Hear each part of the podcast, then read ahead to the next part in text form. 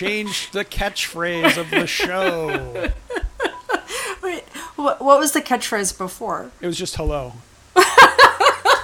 and now, and Oh now, God. and now it's from Good Vibes Central in Maine and Chicago. Hello. Two two famously good vibes locations. Oh man, hyper good vibes. Hyper good vibes. Um, yes, it's Marooned on Mars with Matt and Hillary. I'm Matt. She's Hillary, and we're reading The Years of Rice and Salt. That's that's right. This is uh, our Kim Stanley Robinson read along podcast, and today we are in book three of the Years of Rice and Salt. Book three, which is called Ocean Continents. Ying Zhao, uh, Ocean Continents. And this is, I love this uh, book. I love this chapter. Um, it follows on uh, the chapter, The Hajj in the Heart, where we were um, in a in a completely different part of the world, right? We were in the what is what the characters in book three in this book constantly refer to as the real world. and um, what happens in this one is they encounter a, if you will, new world. Yes, yes. Although when they say the real world, did they just mean China here? I I don't know. Like it, I think that term actually comes up more at the end when they're in uh, the Incan Empire and um, they everything that's happening is so like nightmarishly surreal. Um, right, right. But I think and- that I think uh, what's his name? Kame. How are you pronouncing that? Uh, Keim? Keim? Keim? Keim? Keim? Yeah, I don't know. It's yes. Uh,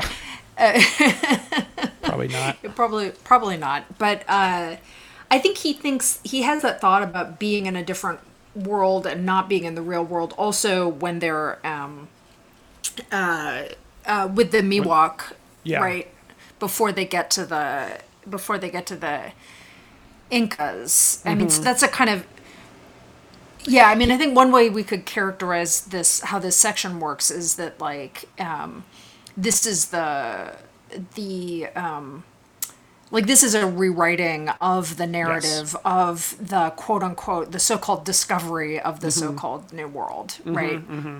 um yeah and so we get a lot of stuff about like what's the what what is the world that why why do you think one world is the real world? A lot of stuff about mapping etc Yeah, I this it this is such a fascinating uh, chapter or book, um, uh, and I and I love it a lot because for for lots of reasons. Um, but it really uh, because it rethinks that kind of the discovery, which I feel like it it rethinks it more along the lines of encounter than it does on the kind of what we learn in our like you know high school history classes of of discovery.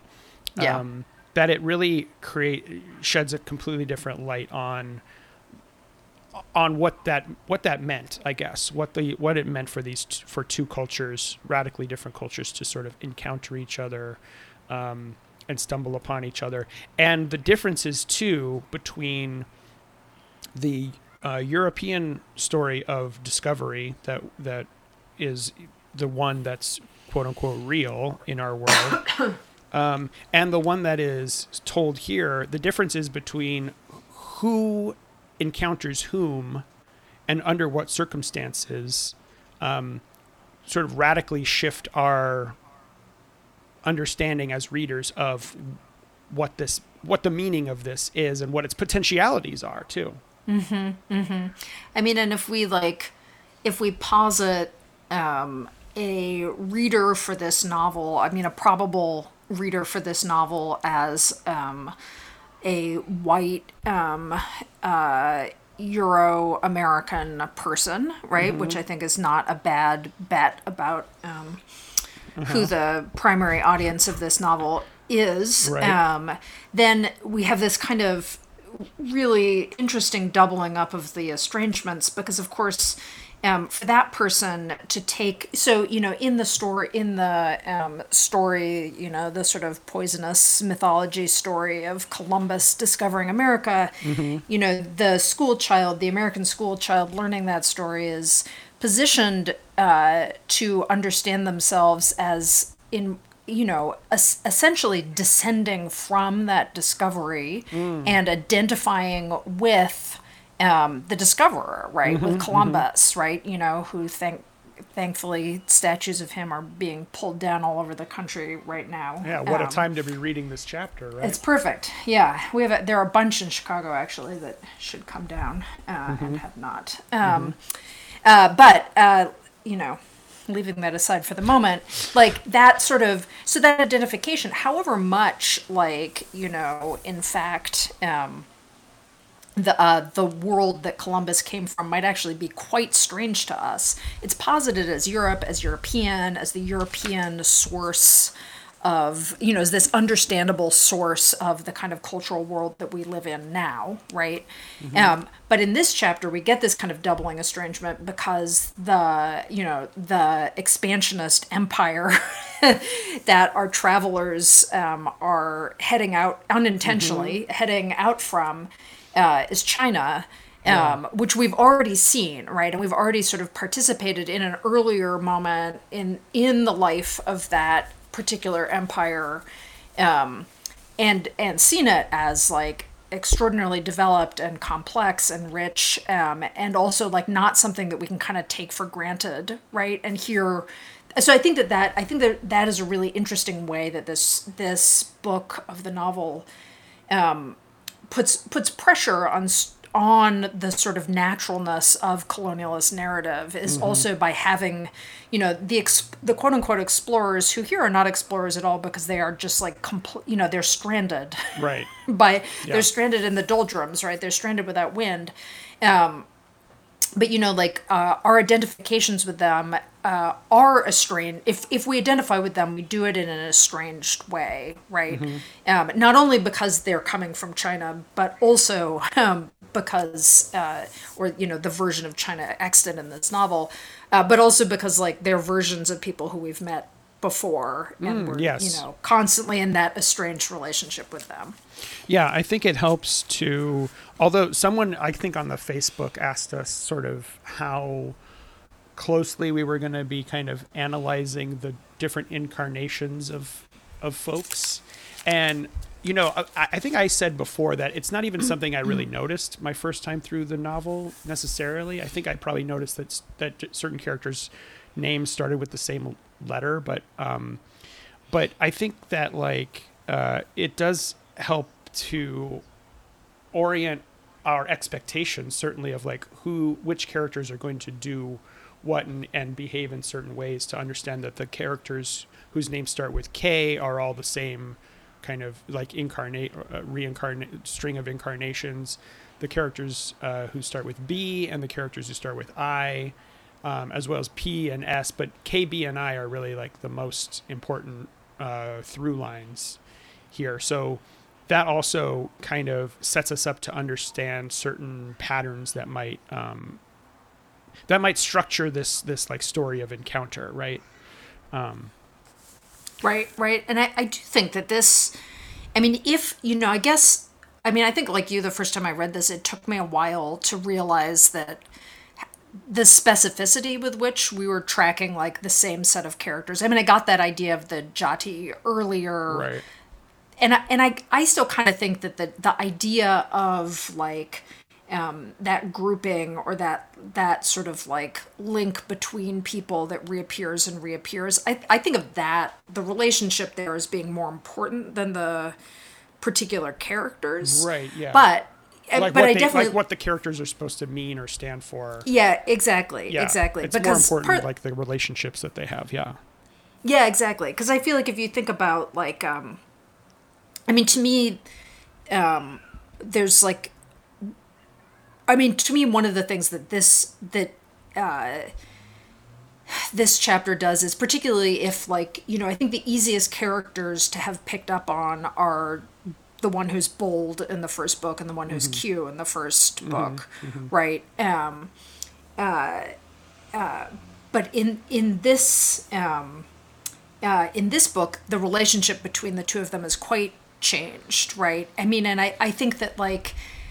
I would want to, you know, think that the the B character in this chapter um, bears some relation to what we know or think about Bold or Bastami, um, but also is quite different in some ways, in ways that might make us think that like it it actually must be the case um, that like the material historical circumstances into which one is born um, maybe have as much to do with like um, you know what you're like and what you do as you know your uh, soul you know? Yeah.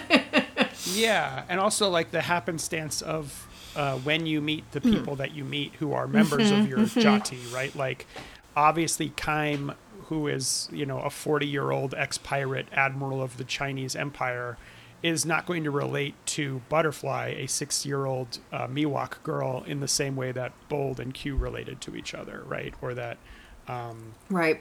Although Uh, there is yeah. that like on the ship when um when Butterfly is ill, right? After they've just um Mm-hmm. after they've just left the the Miwok territory, right?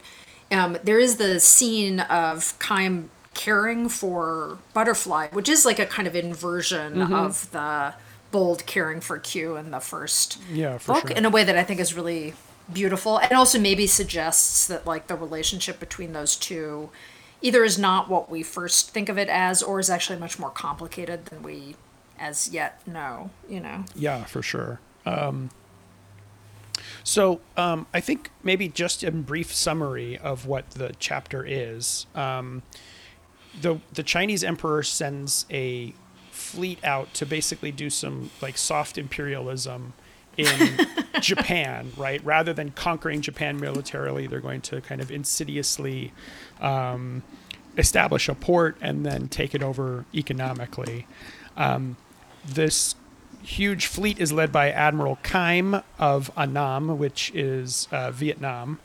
Um, and he is accompanied, I mean, there are like eight huge ships and 18 small ships, and the. Crazy huge ships, right? Crazy Like, huge- Giant. Yes. Um, similar, like thinking back to the ones from uh, the first chapter, uh, Wake to Emptiness, when when Bold and Kyu are on these ginormous um, ships with like hundreds and hundreds of people, and they arrive, you know, they arrive into ports with like there are no pack animals there. It's all the labor is done by just human beings. It just speaks to the enormous amount of like manpower that China has, and the enormous amount and the the size of the ship speak to the the technological uh, advancement and and uh, uh, um, knowledge of this of this extremely advanced civilization, right?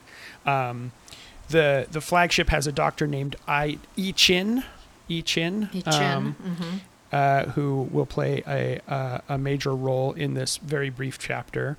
Um, on their way to uh, to Japan, they get caught up in a in the divine calm in a uh, there's in the doldrums basically. No wind is blowing.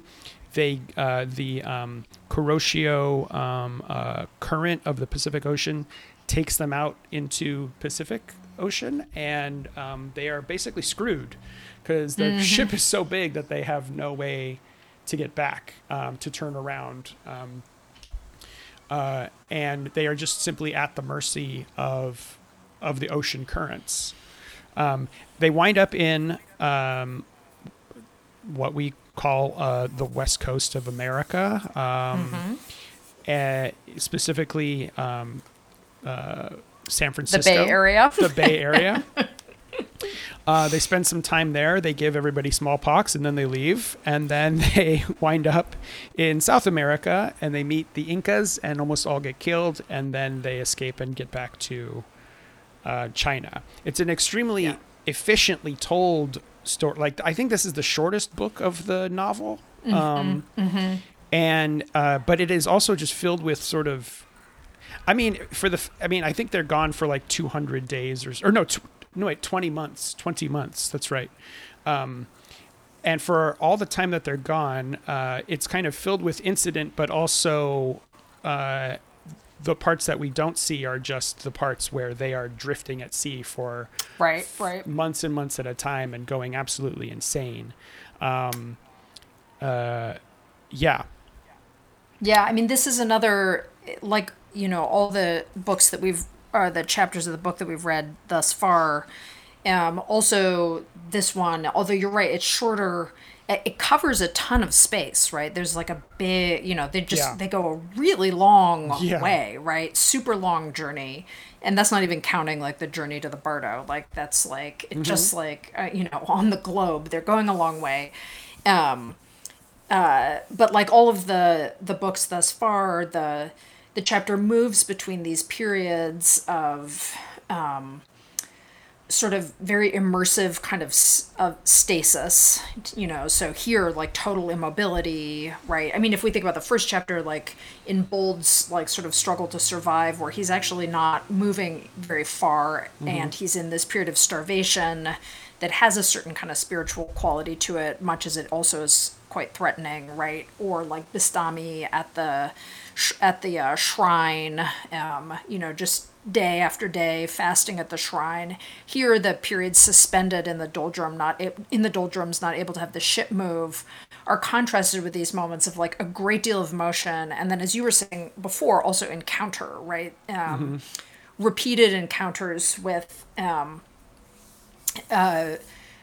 here not the sense not just like different people and different life ways but but something that feels like an entirely different world and indeed like you know they have arrived at something that is not on their maps of the world like Yeah. at some point we learn that the best the best maps of the world are made by the muslim cartographers um, but this place where they've arrived that they keep thinking of as a giant island which you know not not wrong right? But uh, is is not on those maps and they have to try to they have to try to figure out like where it is that they've uh, where it is that they've gotten to um, at the same time as they're kind of wrestling with the sense of the utter strangeness the extreme difference of this place that they've arrived at yeah. The the the journey they take tests the limits of their knowledge and their ability to even know the world. Right, like I Chin is always is trying to figure out where in the hell they are, where in the world they are. They know they're not in hell, um, but um, you know by by these methods that you that you mention and says you know uh, the measurements of the size of the world that we have seem correct. I have verified them myself personally. But this is not on any maps that we have. It's such a huge island, it's hard to believe. You know, they're constantly, is it Africa? I don't think so. Is it uh, Lisboa or, you know, um, Fulan, which, which I guess is like uh, the, the, the west coast of Europe, essentially, of what we would call Europe. Um, and they're like, no, it can't be that because, you know, it, it, it, the the the descriptions we have of the coastline are all are all different and wrong and who are and these people don't speak any languages that we know and all this kind of stuff. Um and so uh uh, so what happens also on their journey is that a lot of the people or just the crew on the ship fall back on like superstition as a way to understand what's going on. So they think they posit that the divine wind that is meant to protect japan from invasion is is what's behind this or um, they they kill seabirds and eat them for luck. They fall back on like luck and superstition to try to help them, um, and uh, so it, it they really are like journey journey journeying into a kind of complete like um, unknown, um, and and it's really interesting to think about the way that they th- think of the Americas as a large island, right? Because it really recalibrates as re- as American readers, especially, it recalibrates our sort of understanding of, you know, the world and how it's laid out and and maps. You know, it really points out the kind of political and historical contingency behind maps and mapping um, right when right. you think about it, right? Um, Right. Yeah, I, I think that this I, I think this chapter is very is actually quite clear about that, about how much, you know, mapping is an act of world making. yeah. Um, Yeah, I mean, which I would, uh, I we should talk about the when they first encounter the Miwoks and the the mapping part. But I was just gonna say before we get there, um, on one ninety seven, while they're still um, Yeah. just like in the ship and they don't know where they are. Right after that, like they they eat the seabirds for luck, you know.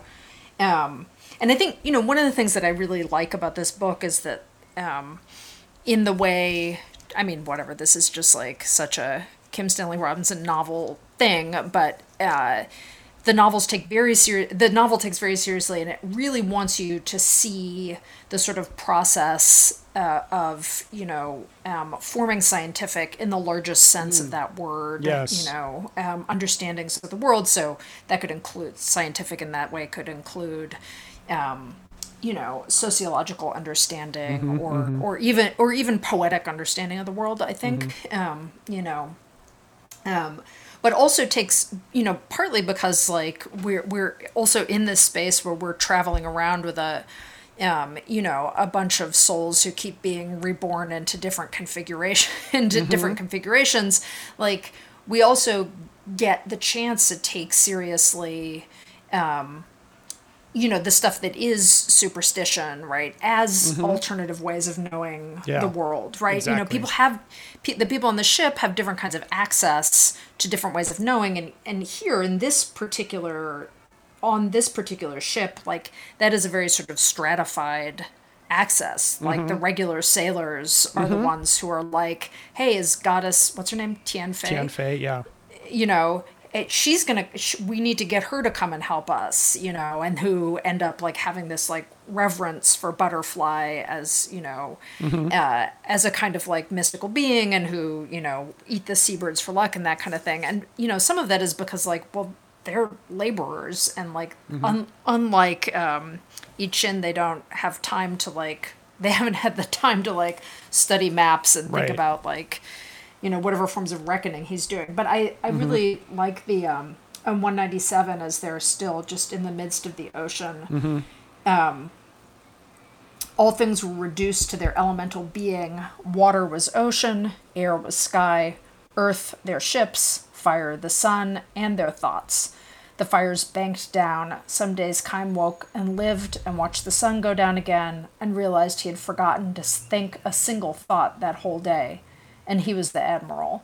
Um, which is like a great passage and a really interesting idea of this interstitial space, right? In which, like, the sort of, we're getting a kind of cosmology, you know, um, that gets translated into their very specific material conditions, but also being in that sort of, you know, I feel like if this was, um, you know, if, if instead of Kheim, it was like um, uh, Bastami or Bold having that experience, they would understand it to be something spiritual. But for Kheim, it's like, I'm the admiral, and yet I'm not even able to like track what happens Yeah. between one day and the yeah, next. Yeah, completely. You know? I had that same section marked because uh, it is just so um, sort of visceral and like I love. It's a very funny image actually. Is like, oh, I didn't have a, th- I didn't think today.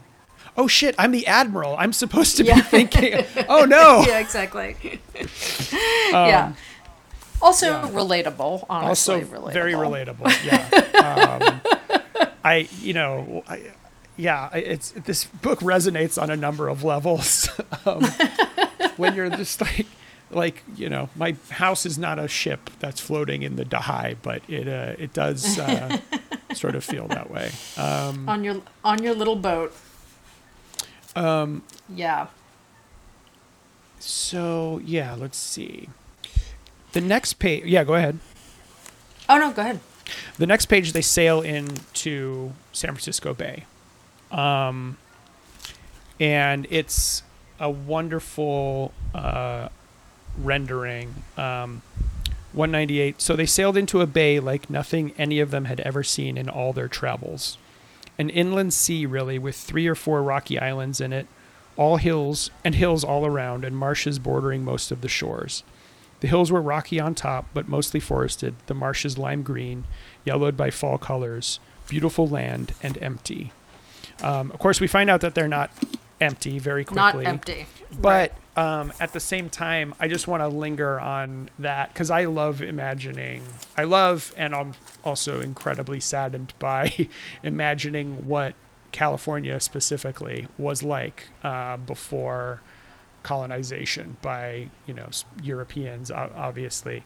Um, because it just it always, I'm from there, right? I'm from Southern California, and just driving around, you can just feel how badly like Western civilization fucked up in ruining that place. Um, it's like its potential for beauty is so incredible, and we, and it's just completely paved over. I feel like San Francisco has, you know, escaped a little bit of that fate that Southern California did, um, but still to think of it as this kind of, you know, pristine place um, is, you know, it's it's I want to it, it's it's really like beautiful but also really sad and like suggest a kind of utopianism too that maybe it's like an inverted utopianism I'm not sure but um I don't know what I I want I was wonder what you what you think of that um that About its.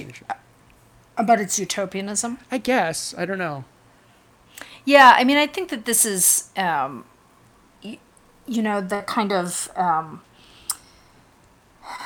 so, I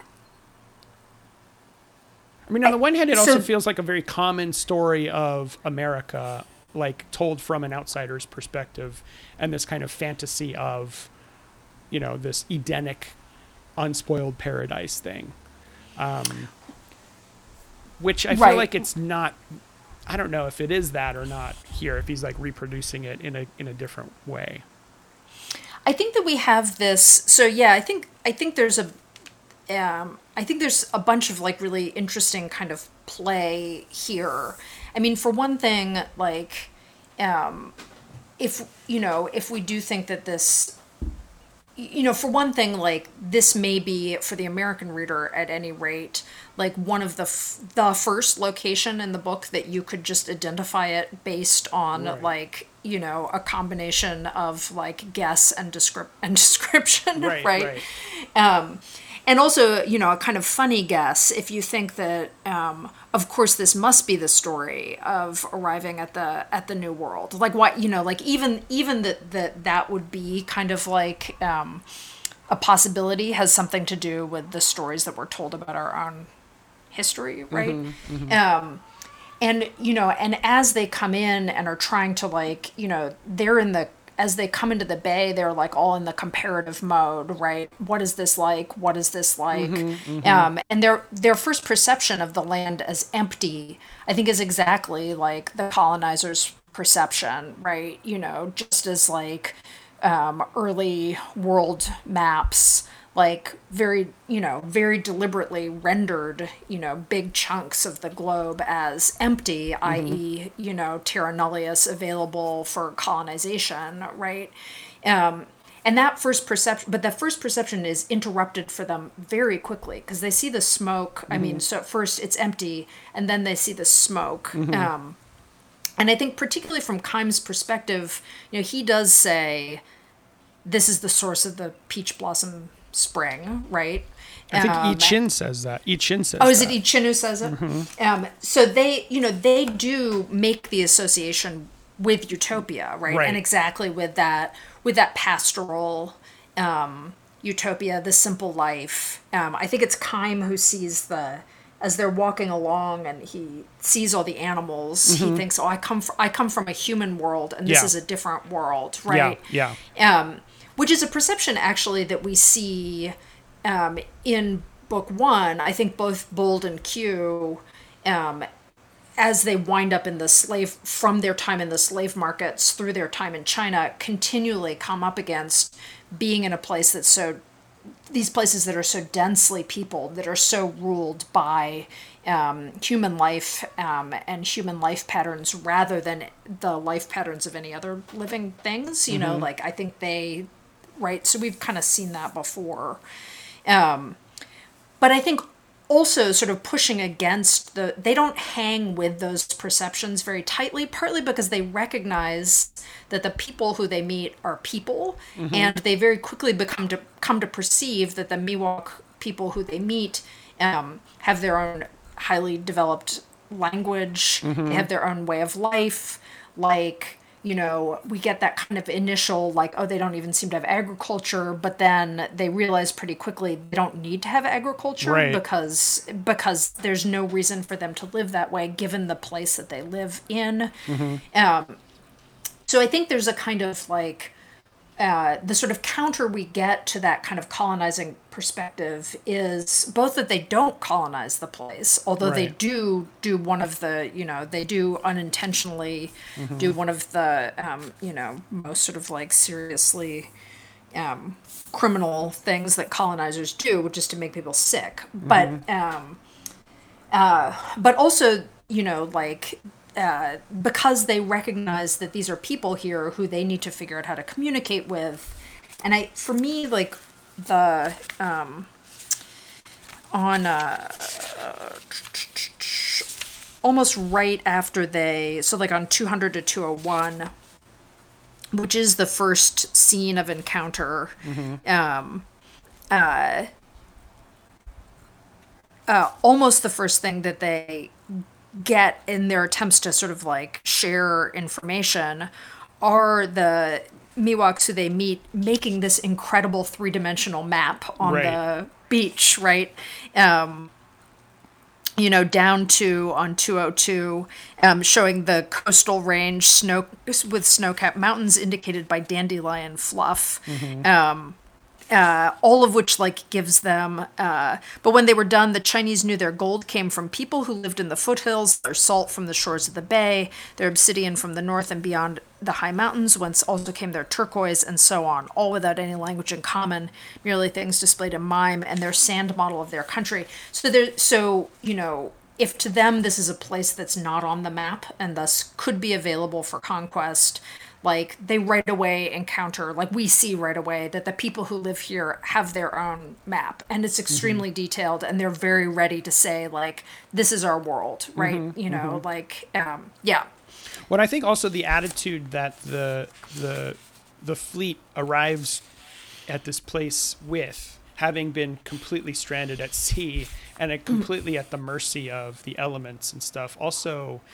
My, and and the fact that they are accompanied by this scientist, Yi Chin, this this doctor who eh, has a deep desire to understand and know the world, also sort of influences their these two things in, also influence their um, reception uh, of these people, not as as potentially not you know objects to colonize or conquer or whatever, but as people who are offering them help and they are de- in desperate need of which which they're in Yeah. desperate need of, right?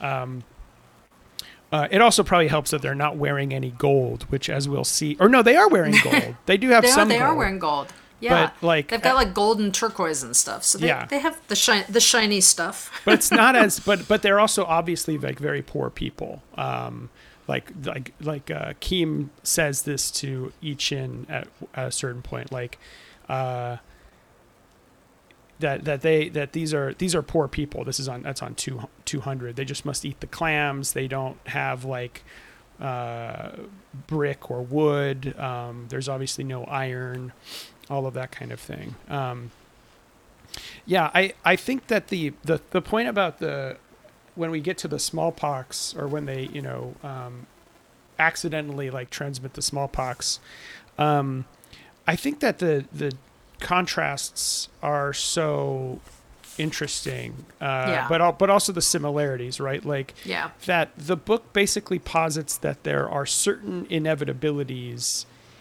if you know the the world will event if the world will eventually be like globalized and there's essentially no way to avoid having smallpox having old world diseases imported into the new world and causing massive damage right um, but because but there are other contingencies in history like china quote unquote discovering America rather than Europe under different circumstances and with different people and different um, structures of feeling and different epistemologies and beliefs. Um, there, those con- contingencies can profoundly alter the way that um, history like unfolds. So there are certain like sort of structural inevitabilities, but then um, history ne- didn't necessarily need to unfold that way based on other like contingencies. And some of those are within the control of human beings, and some of them are not within the control of human beings. And it's just really fascinating the way that the book, that the novel lays out those those kinds of intersections and possibilities, right?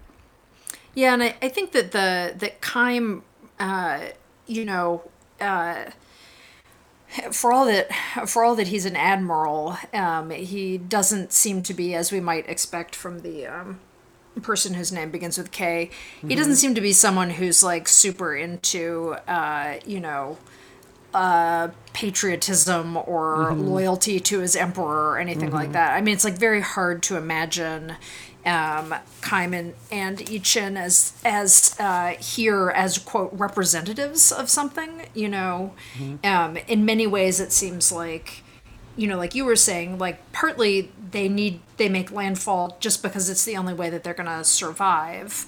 Um, and then once there, in many ways, like their encounters um, with the Miwok seem to be much more driven by I Chin's interest in mm-hmm. knowing things and figuring things out, and the crew's kind of joy in being in this different place, right? right. Than they are um, by any idea that, like, you know, we're going to plant a flag here. In fact, they show no, um, they show really no signs of. Um, uh, of doing that at least in this at least in this part of the chapter right yeah um, i thought we should read the bit on um, what you were referring to before on 204 to 205 yeah. where we have the the sort of revelry in this kind of very different natural world because mm-hmm. one of the things that i think is interesting is that the kind of um, you know it's not only that like with um, with european colonization we get this kind of mapping procedure that renders parts of the world that um, were in fact inhabited um, empty. Um, but we also get this kind of like um, uh, this constantly comparative consciousness um, and an account of what history is that says that like you know history goes through certain stages um, you know uh, culminating in like property ownership or, or whatever.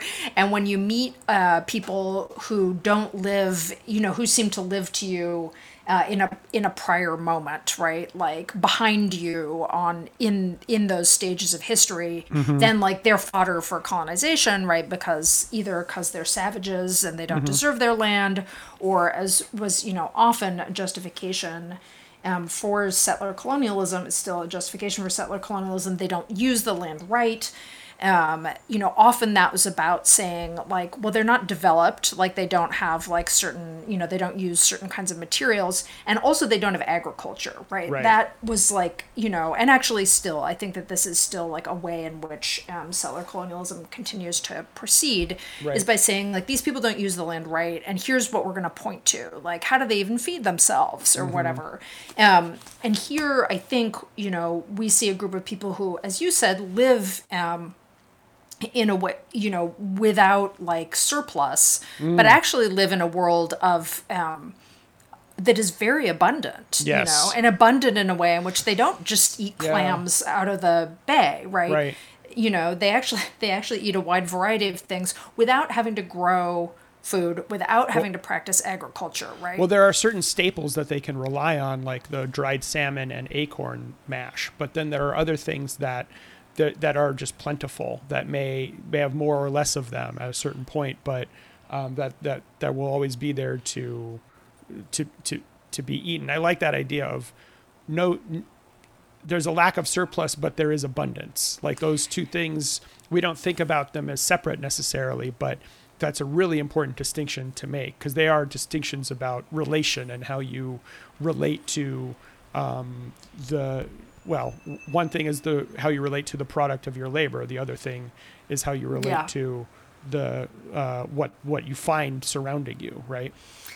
and I think that the sort of like the you know the story of like um, the necessity of people, you know, the, nece- the the historical necessity of people's turning from, you know, a quote unquote hunter gatherer existence to an agricultural one, and thus settling down and stopping moving as the anchor of like what can count as civilization or culture. Right. Like, you know, that's a very particular story about what humans are, a story that works quite well um, for a sort of like colonial perspective on the world and who gets to own the world, right? I mean, I think there are other ways of understanding um, just how complex life uh, can be and culture can be absent like the rooting in agriculture as a sort of like base for the growth the supposed necessary base for the growth of civilization Right. uh, But um, yeah, read, but the- let's read that. yeah. yeah.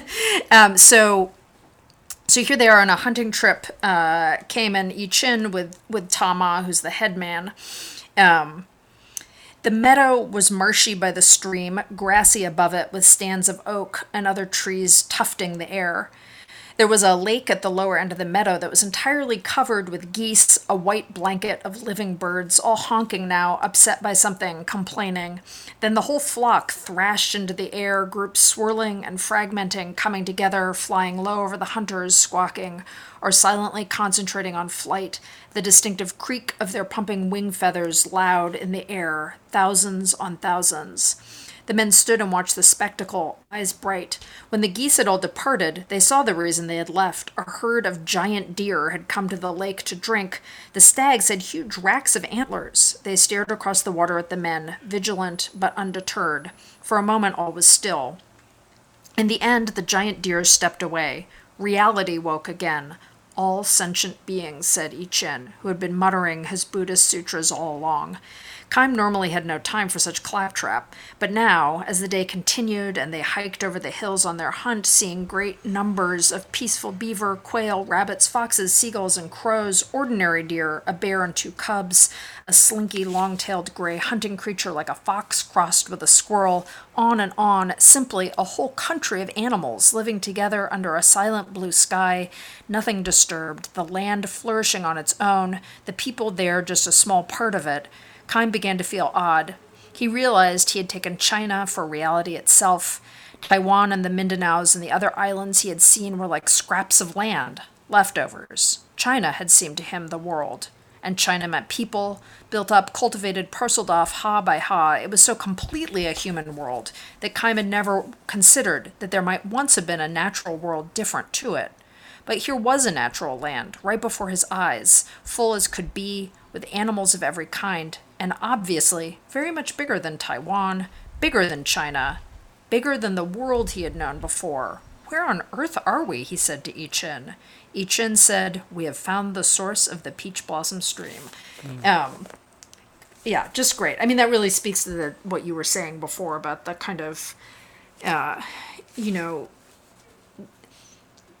this vision that they have is of like a world that coexists with their world that they Right. haven't seen before. But like for us, it is a vision of a lost, of something lost, you know? Yeah. Um, yeah. Yeah, well, yeah, and for them it's yeah, it's yeah, it, it is both it is something maybe lost but also just a completely different possibility, like just a completely mind-altering experience to see this. And I'm thinking back again to the contrast between Kheim and Columbus, right? Like that Columbus had a destination and an idea of what he wanted to do, which was like go get a bunch of shit and kill be- kill a bunch of people and bring it back and get rich, right? Whereas um and so, you know, he and his people uh, approached the um, Arawak. Is it the Arawak? Uh, uh, with a certain attitude. And here, two things happened with Kheim and his crew. One is which one of which is they were going to establish a colony or some kind of imperial outpost on a known, you know, country uh, among known rivals. So this was in the guise uh, their their the attitude with which they set out was in the guise of like regular old statecraft, like everyday kind of like power politics or whatever. And then this like 160 day um, journey across the the ocean completely like recalibrates their sense of reality as well like Mm-hmm, that other passage that you read where he's like i don't even know i what is a thought? You know? And they they have the basically the same or even a worse experience on the way back where it's just like they're they they are just they, they completely uh, dissociate in a way. Um, Right. so that by the time they you know the, like it opens them to a possibility of to, to certain possibilities that they didn't even know really existed in a certain way. So what i'm saying is like columbus was going on a track that he you know thought he knew and was very um, you know comfortable with in his genocidal stupidity um, whereas Kheim and his crew you know by necessity have to be opened up to you know the possibilities that accident opens right? Um, uh, yeah i don't know it's fun to it's kind of interesting to think about i think um, Yeah, and I, I think that that like I mean I think that's really well put. I was just thinking, you know, I mean of course Columbus like you know, and we can just include all. Col- Yeah, we can right. just have him stand I- in for all col- all colonizers. yes for sure he stands in yeah.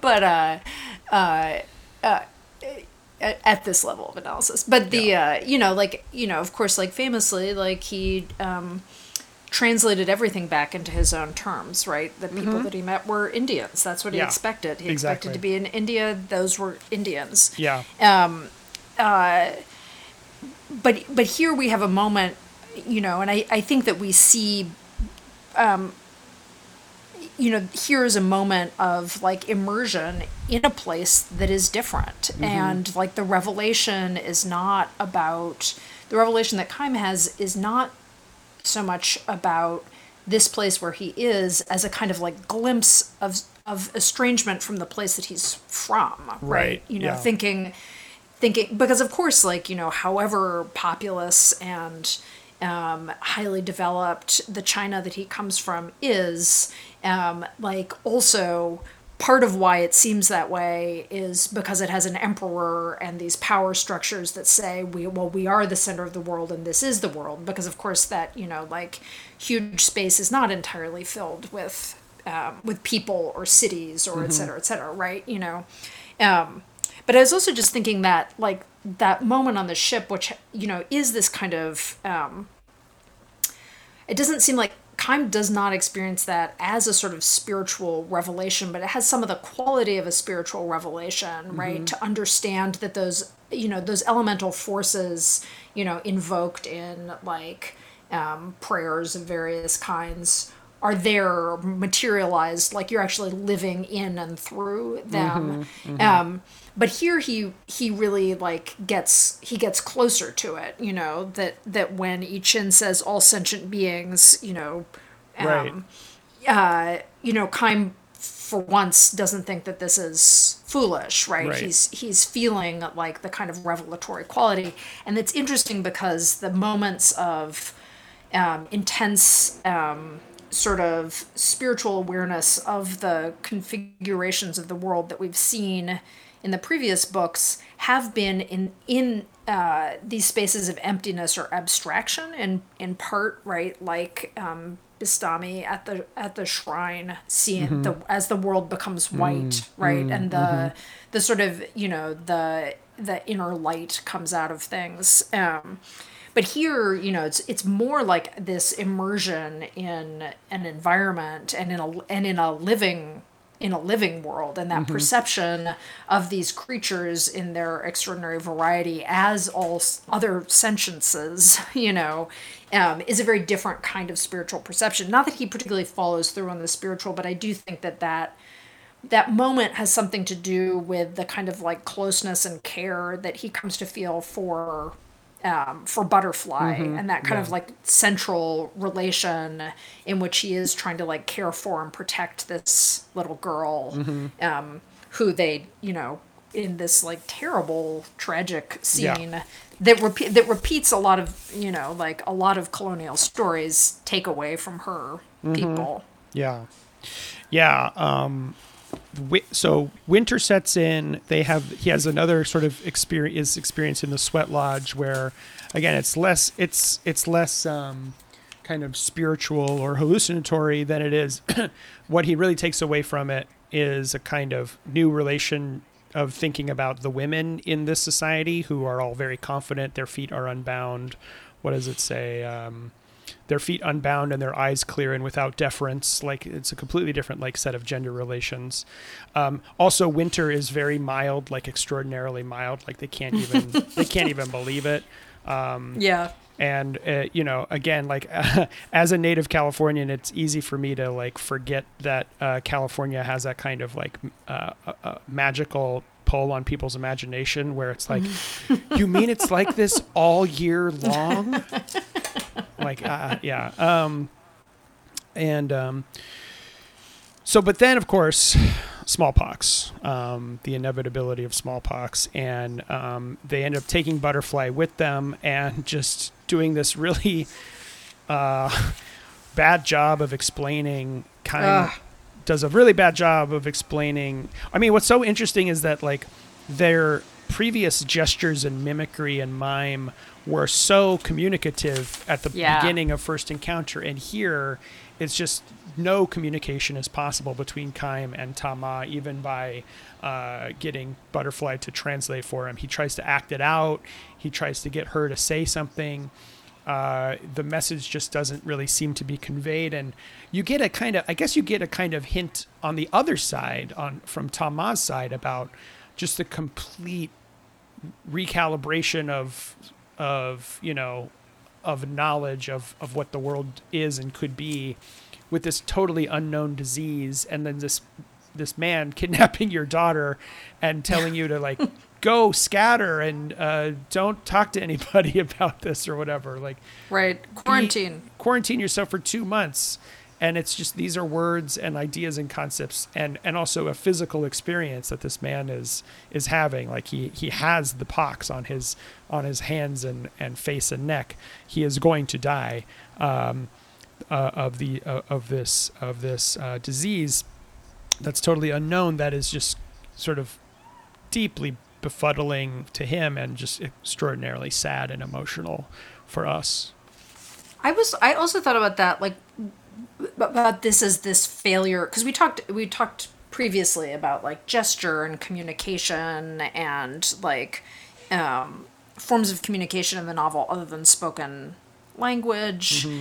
Um, and I was also really struck by, you know, they they do, or at least they think from the perspective of um, Kheim and I-Ching that they they do feel like, and it seems like they did a really good job of communicating like earlier on, but then in the moment of crisis, it just falls apart.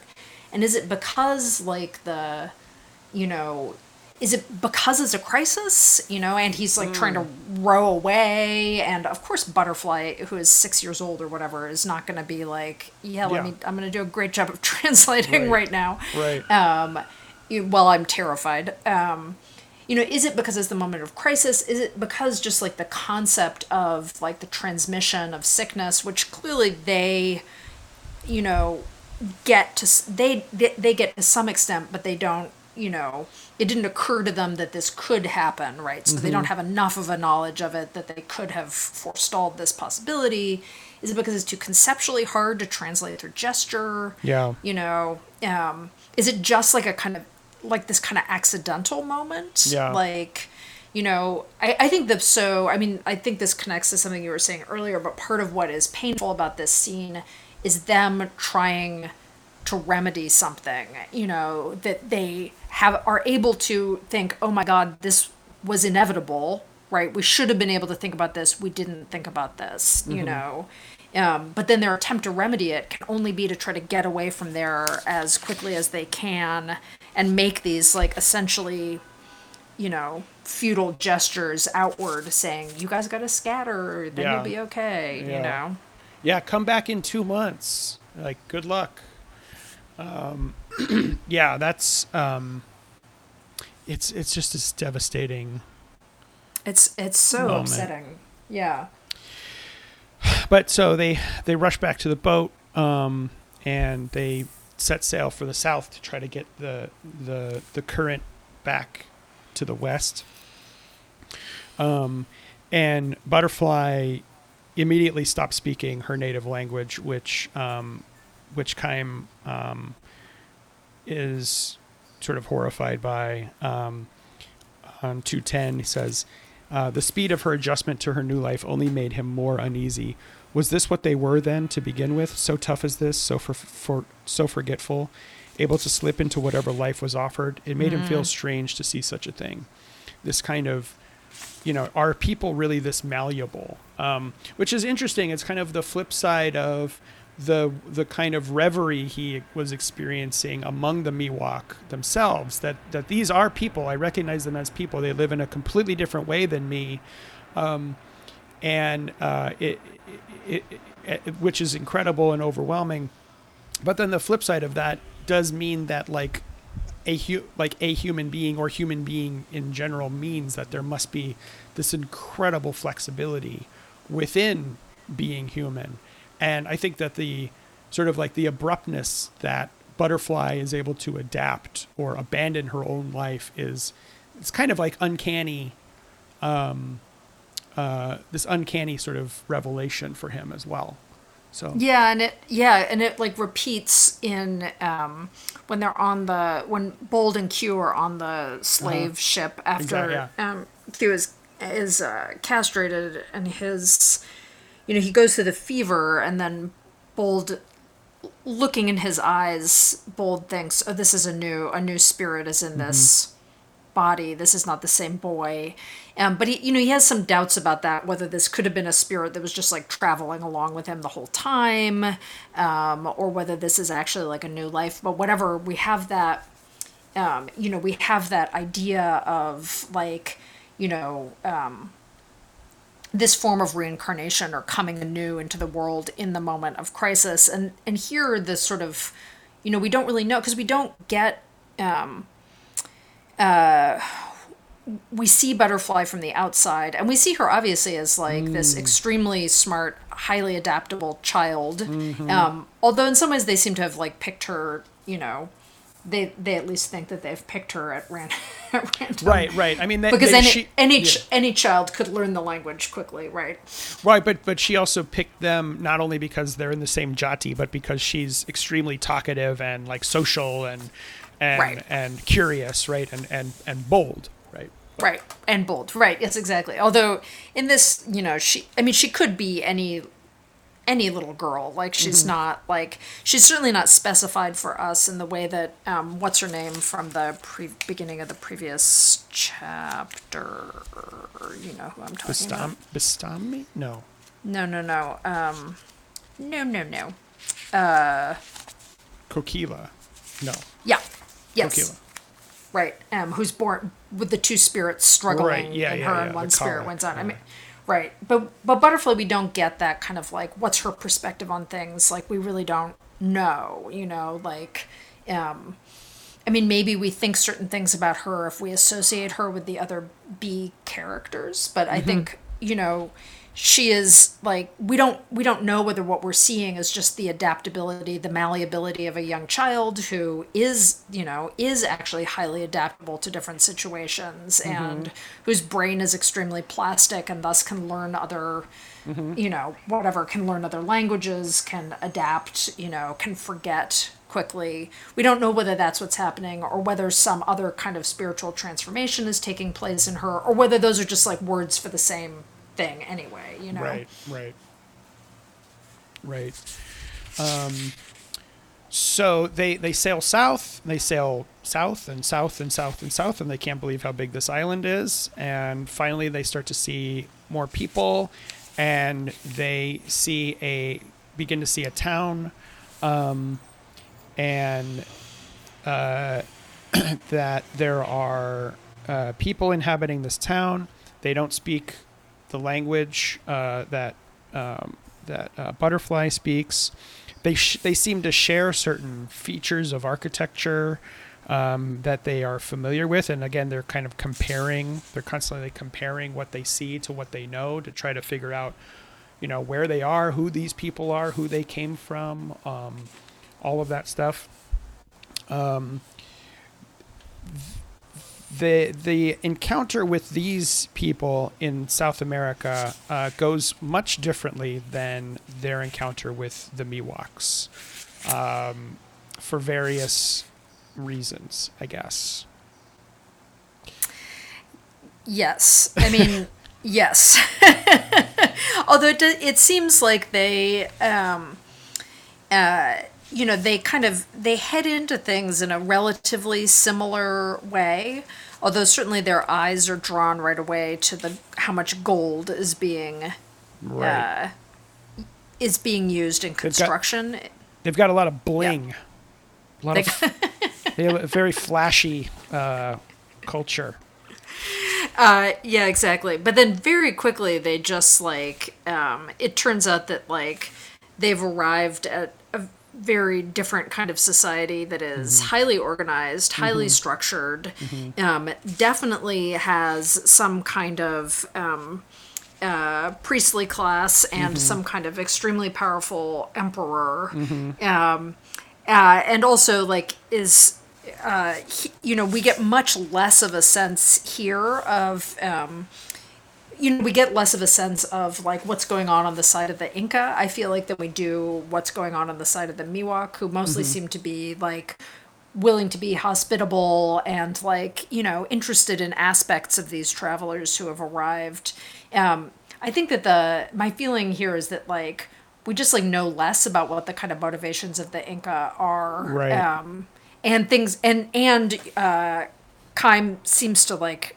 uh be less good at kind of like um he fails to predict what's what seems actually quite predictable, which is Yeah. basically that he and Butterfly get uh, kidnapped and dragged up an extremely frightening uh, mountain climb, uh, and are on the verge of being sacrificed. It is really wild, uh, and like uh, you just can compare the, their this climb of the mountain to the climb of the mountain that Tama took them on while they were hunting. Oh yeah, Um, yeah. It's a really great sort of subtle contrast. Um, I mean, well, I mean, it's a subtle contrast in that it's the same activity, but it's a uh, not subtle at all in terms of what is actually happening and where they are. Um, this like incredible march up the mountain that just seems to never end. And there's a one point where he where uh, they get so high uh, that says uh, on 218, uh, Kheim began to understand that clouds, which often now lay below them, existed in a colder and less fulfilling air than the precious salty soup that they breathed on the sea surface. Once he caught a whiff of that sea air, perhaps just the salt still in his hair, and he longed for it as food, as for food. Hungry for air, he shuddered to think how high they were. Um, and they were not done. They keep climbing and climbing and climbing. Um, and yeah, all along the, th this whole encounter, he is constantly being sort of seeing things that give him a bad feeling, but he never really, you know, quite acts on it. In part because he's not in no position to, um, until uh, the kind of definitive moment comes. But at one point, uh, the the next page, he says. Uh, the blanket given to Butterfly was so long it looked as if she were wearing a Buddhist nun's dress, and it was made of such fine cloth that Kheim grew suddenly afraid. He's like, "Oh, this is this doesn't seem good," um, and uh, and but he has deduced that there's like an executioner god that is not a good sign, um, No. and uh, but he and he also has extremely limited ability to act until you know the final sort of decisive moment, which is just a thrilling sort of action scene too. Um, Yeah, yeah. I mean, I think it it seems like it feels like this whole sequence um which yeah, you know, like he he keeps trying to make this strange sequence familiar in some ways, the landscape familiar, right? He thinks about Tibet, right? Um uh uh he you know he thinks like okay i i can recognize what's going on here. And partly it seems like well he can kind of recognize what's going on because like he does also come from a culture with an emperor um, with you know the possibility of vengeful gods um, right? Um, and a and a place where like definitely you could be like summarily executed by um, uh, summarily executed by the emperor's whim um, but I think this this part is also like crazy to read because um so we're like in the early like early 17th century now, right? Yeah. Uh, Like I think it's like 16 yeah, like mid mid 1610. I think it's mid 17th century actually. I mean, one thing I think reason I think that is because at um, when Kheim uh, when Kheim um, dismisses the idea that it's the divine wind, he says things are just the world is getting colder right now. We're in this weird cold phase, and that's just and and the this like doldrums is just part of that. I think that kind of refers to the Little Ice Age. Right. Um, so that's like early mid 17th century. Yeah. But the like the Wanli emperors. Right. I looked looked this. I looked this up. Okay.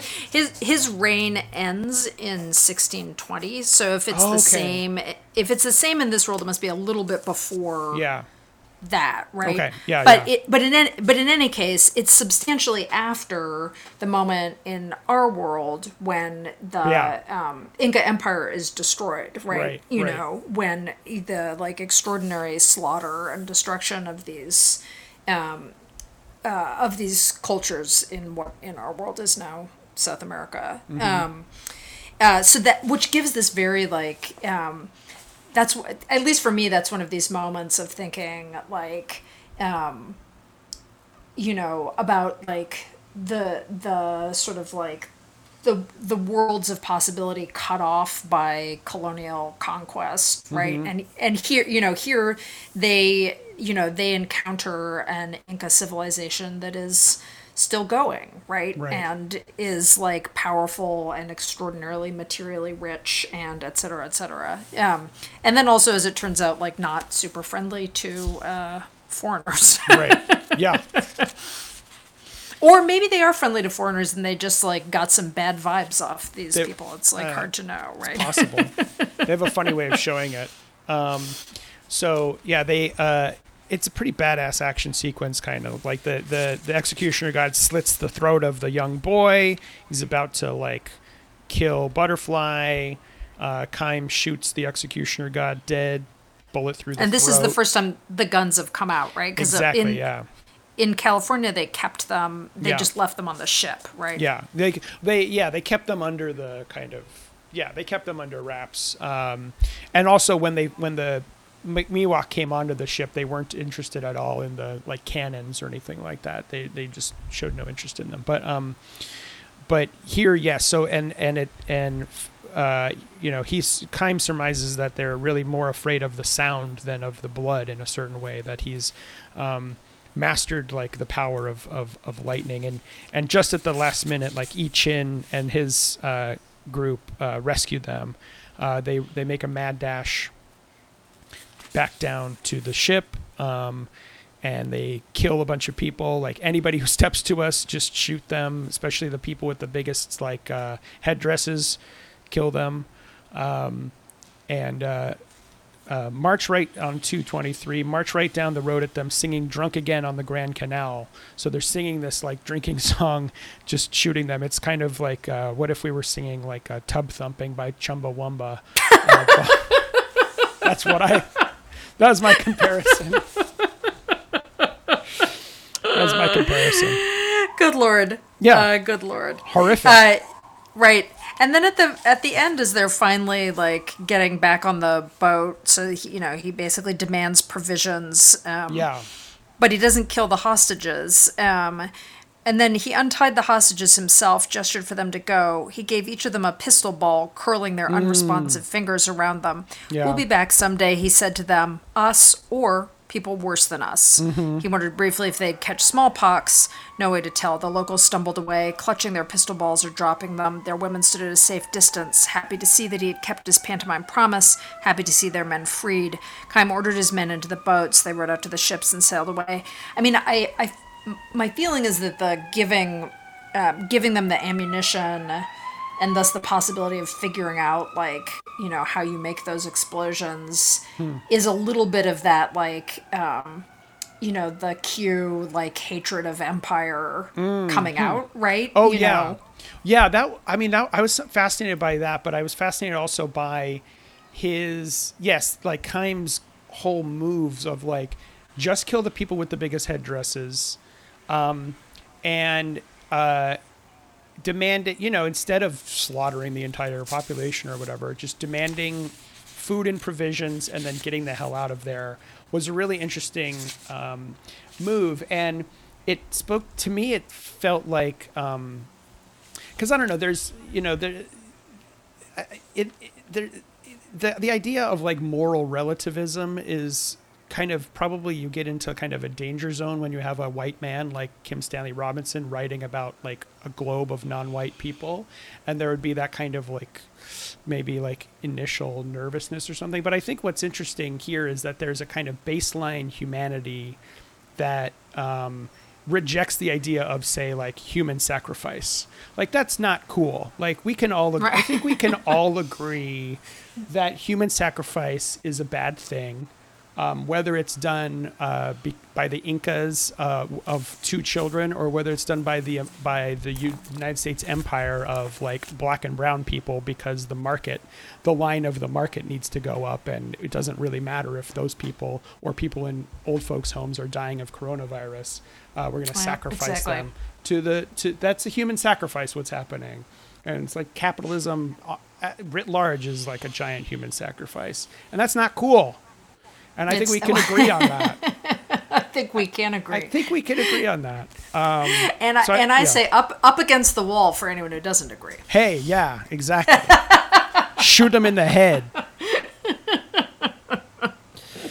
Um, so then they're back on the Great Ocean. They're back on the Dahai, and um, it for a while it goes pretty much similar. Um, they're they're kind of floating around. They're having a fun time with uh, butterfly a little bit, swimming in the ocean and things like that. But then things get kind of pretty bad. Again, um, they're running out of water. Uh, and then suddenly they have way too much water. There's a giant storm, and um, Butterfly is thrown up against a wall and uh, breaks some bones and ends up passing away also again very tragically and sad mm-hmm. Mm-hmm. Um,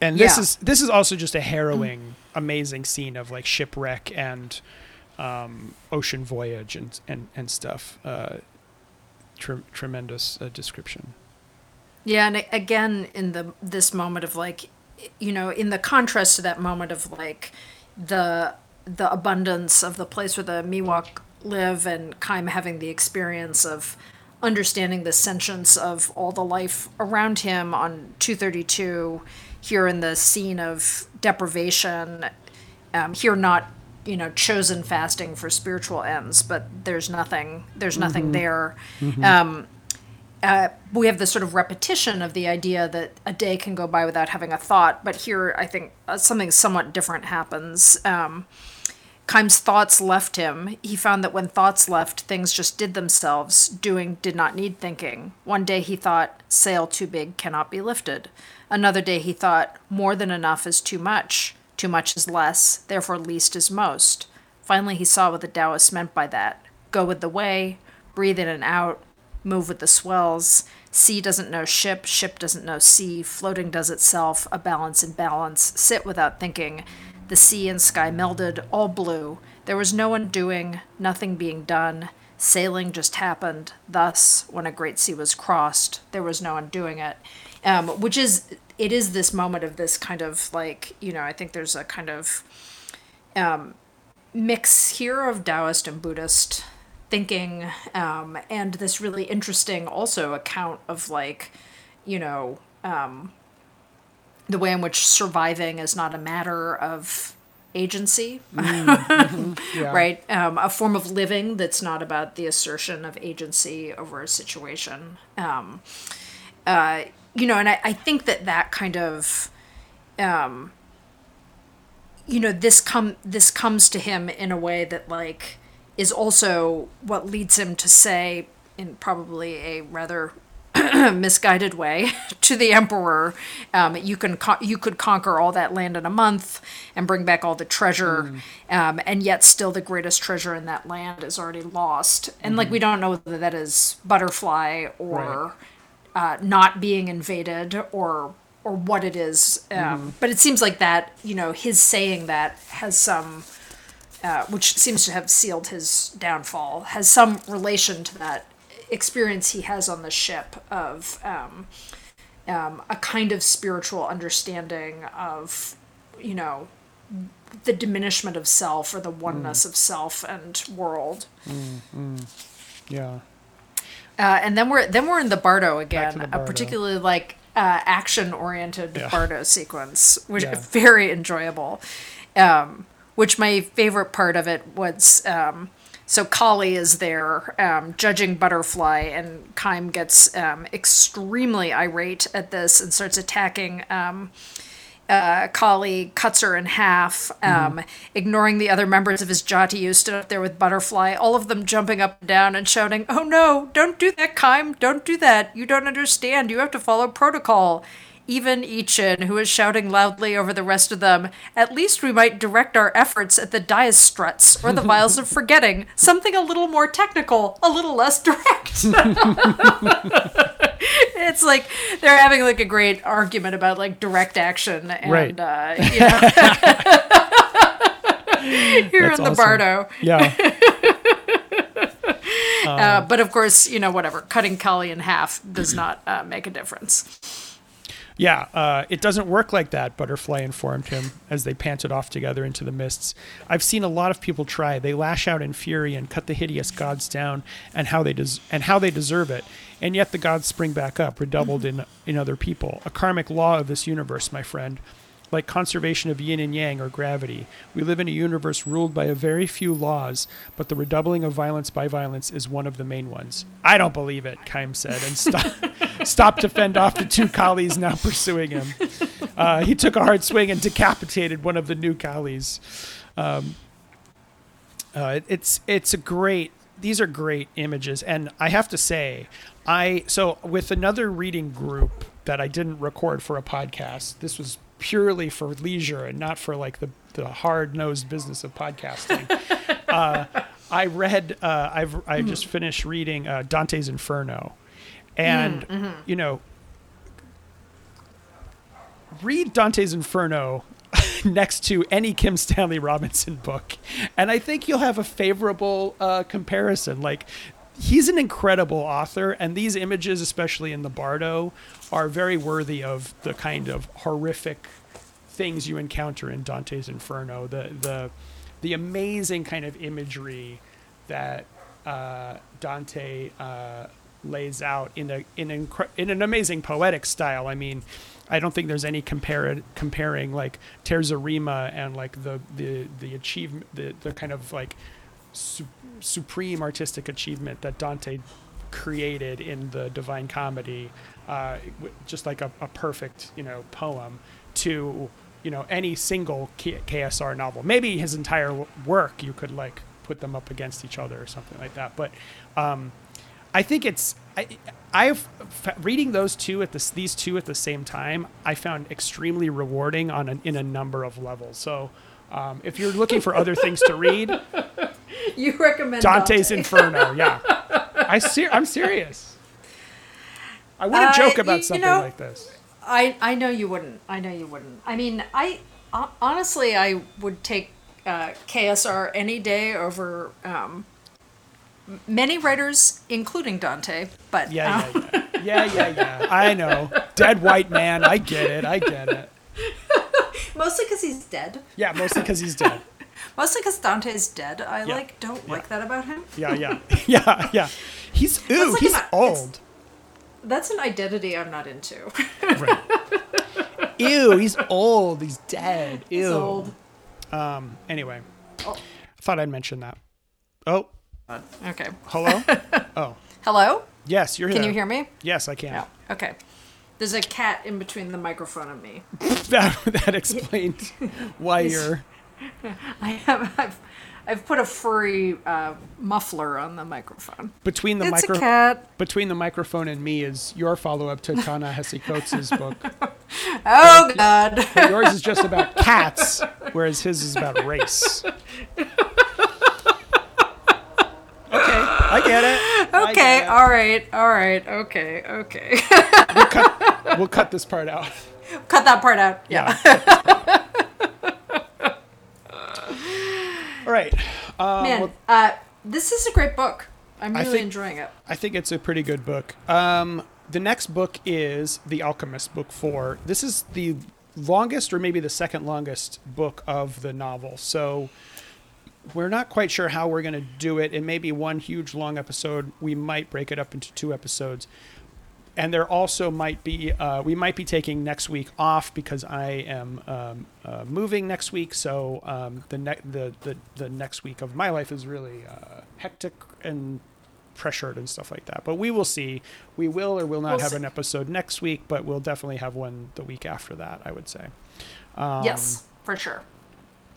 Thank you for listening to our show. And uh, you can follow us on Twitter at Podcast on Mars and email us at marooned on Mars at podcast at gmail.com and rate and review us uh, at Apple or wherever you get podcasts. And uh, it's a perfect time to sign off because uh, we're experiencing that latency problem. It makes Hillary sound like a robot. As I am. Uh, okay, thanks for listening. Okay, thanks for listening. Beep boop. Beep, boop, boop. Bye. Bye. Thank